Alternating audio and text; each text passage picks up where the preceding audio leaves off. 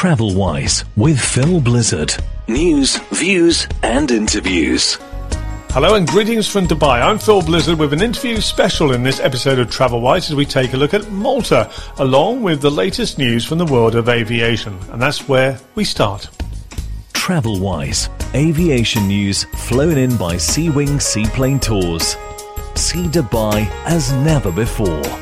And the latest aviation news includes a UAE airline announcing flight schedules to Tel Aviv in Israel, Emirates takeoff for the Thai island of Phuket, Etihad, the Manchester City aircraft, plus regular flights to the UK during the UK lockdown is what we've got lined up for you now. Starting with FlyDubai, who is launching direct flights to Israel from Dubai, with the route starting on November the 26th. The airline is the first to operate passenger flights direct from Dubai to Tel Aviv. It will fly twice daily to Tel Aviv Ben Gurion Airport from Dubai International Airport. A recently signed air transport agreement between the UAE and Israel has allowed airlines in the UAE to begin introducing passenger and cargo flights between the two countries, with 28 direct flights per week. FlyDubai operating twice daily with return fares for the flights starting at 1,600 dirhams, that's around about $435 in economy, and FlyDubai will be using a 737 with business class configuration on this route, with business class tickets costing around 6,000 dirhams. That's 1,633 for their twice daily flight. However, FlyDubai's preempted the start of that service with a special charter flight on November the 8th, with its first commercial flight between Israel and the United Arab Emirates. The flight from Tel Aviv landed in Dubai at 5:42 on November the 8th after a flying time of 2 hours 41 minutes. So that was a special commercial charter flight from Tel Aviv Ben Gurion Airport to Dubai International Airport. And talking of special flights, a few days earlier on November the 2nd, Emirates operated a special flight to Phuket International Airport in Thailand, making it the first international carrier to arrive at the popular island destination since the country reopened its borders for international travellers, albeit with a lot of restrictions in place.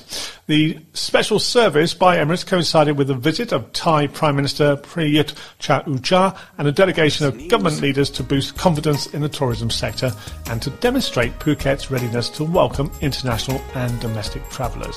The flight was operated by Emirates with a Boeing 777-300 extended range aircraft. From Emirates to Etihad, the Manchester City aircraft and Etihad's branded Boeing 787 Dreamliner is 1 year old and has kept the jet busy. The airline has kept the jet busy with 444 flights, would you believe it, to 48 destinations around the world, including Australia, China, the Philippines, India and Saudi Arabia, and of course the UK and Manchester in particular. The Manchester City aircraft has carried 58,000 passengers around the world during its first year of service. As we said, completed 444 flights, and the Dreamliner has travelled more than, just over 2 million kilometres. Staying with Etihad, they've said they will be keeping their regular flight schedule to England running throughout the UK's lockdown period, which is at the moment proposed to close or end on December the 2nd. So Etihad are continuing their flights to the UK with 2 daily flights to London Heathrow at 7 in the morning and 2 p.m. in the afternoon, and a daily service at 7 in the morning to Manchester. And if you're flying into the UK, you'll have a 14-day quarantine period. So there we go.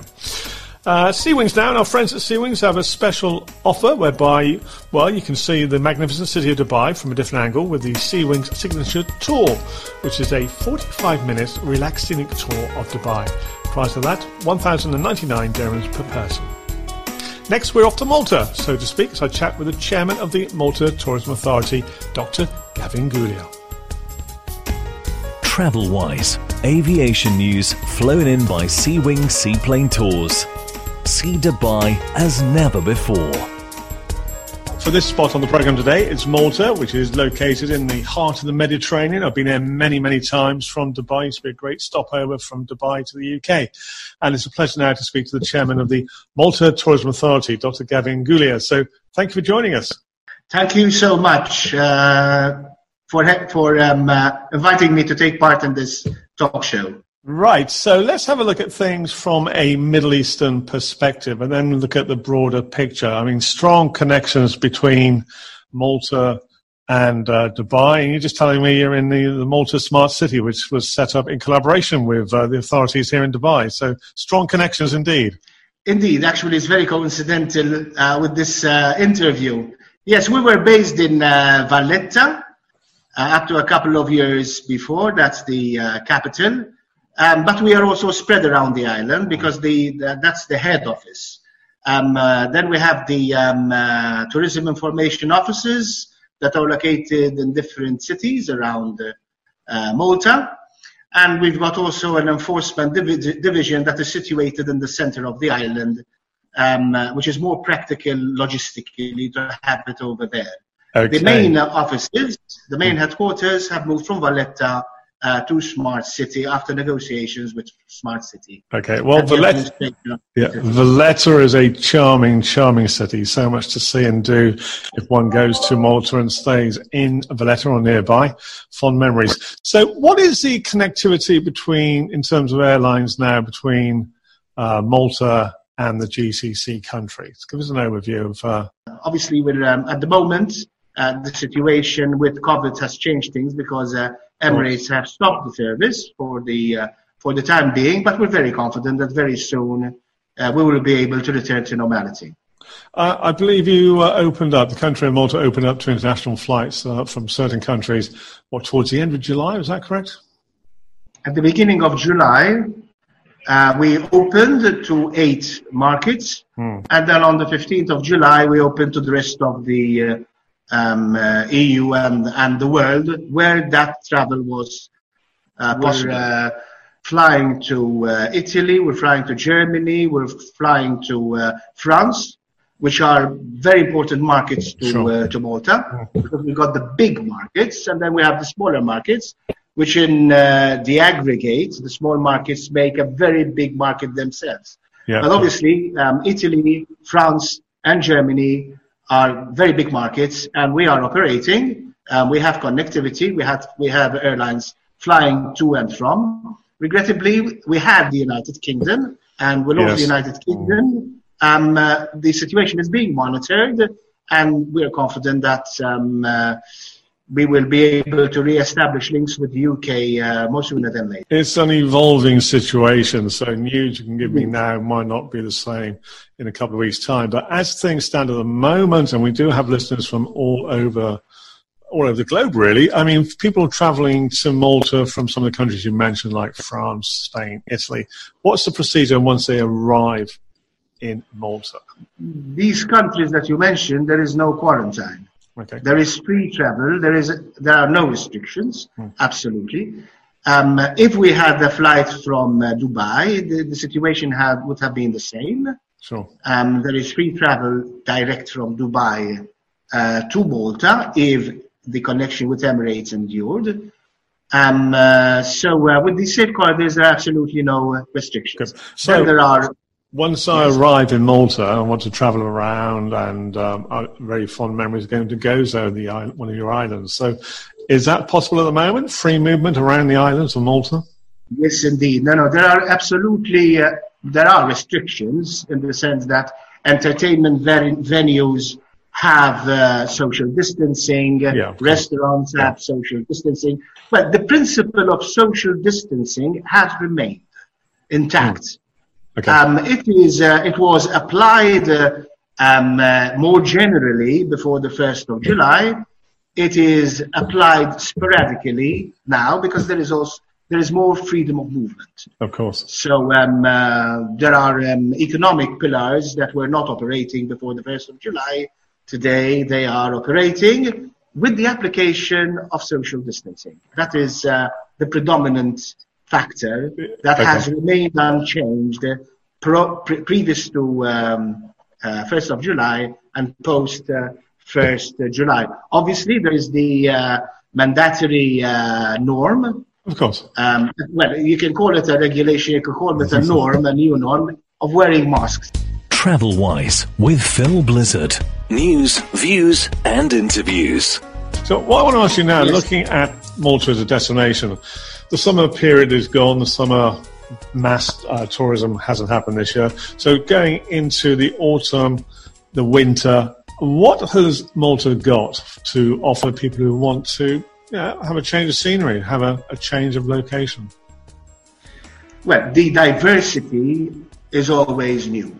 I mean, Malta is known for its diversity, a small territory and so many different things to see. And we have learned throughout the years, not only to sell Malta for the sea, for its climate, but we also sell Malta for its culture and for its history. And that is something that used to escape us a decade, 2 decades ago. Perhaps that's because our industry was more directed towards the British market, so there was more an aspect of resorts rather than history and culture. And over the last decade, we have developed our history. We have learned how to sell it. So we have beaten the challenge of seasonality, where we had very strong tourism in summer and in spring, but now we have grown exponentially during the shoulder months and in the winter months. Up to 2-3 years ago, in the winter, we were experiencing double-digit growth. Really? Wow. The growth was stronger in winter than in summer, but that's because we were attracting to Malta a tourist with different profile from the tourists who visit Malta in summer, who come to Malta to swim, for entertainment, for the climate, for the weather. Whereas at this moment we have developed these city breaks.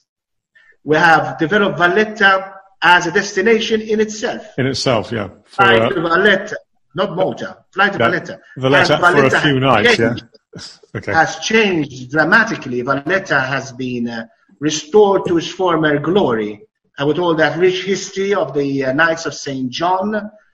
And the development of boutique hotels, they have mushroomed in Valletta, which has also raised our levels of quality in regards to accommodation. And also, no doubt, you're looking forward, and hopefully Emirates will be reconnecting or restarting their service from Dubai to Malta in the not-too-distant future. So that'd be... We would be very excited about that. Exactly, and good news for you. So I'd like to thank you very much indeed for joining us today, and wish you all the best for the winter season and for next year. Thank you. Thank you so much, and looking forward to re-establish links with Dubai through Emirates. Indeed. Okay. Dr. Gavin, thank you. Once again, thanks very much. TravelWise with Phil Blizzard.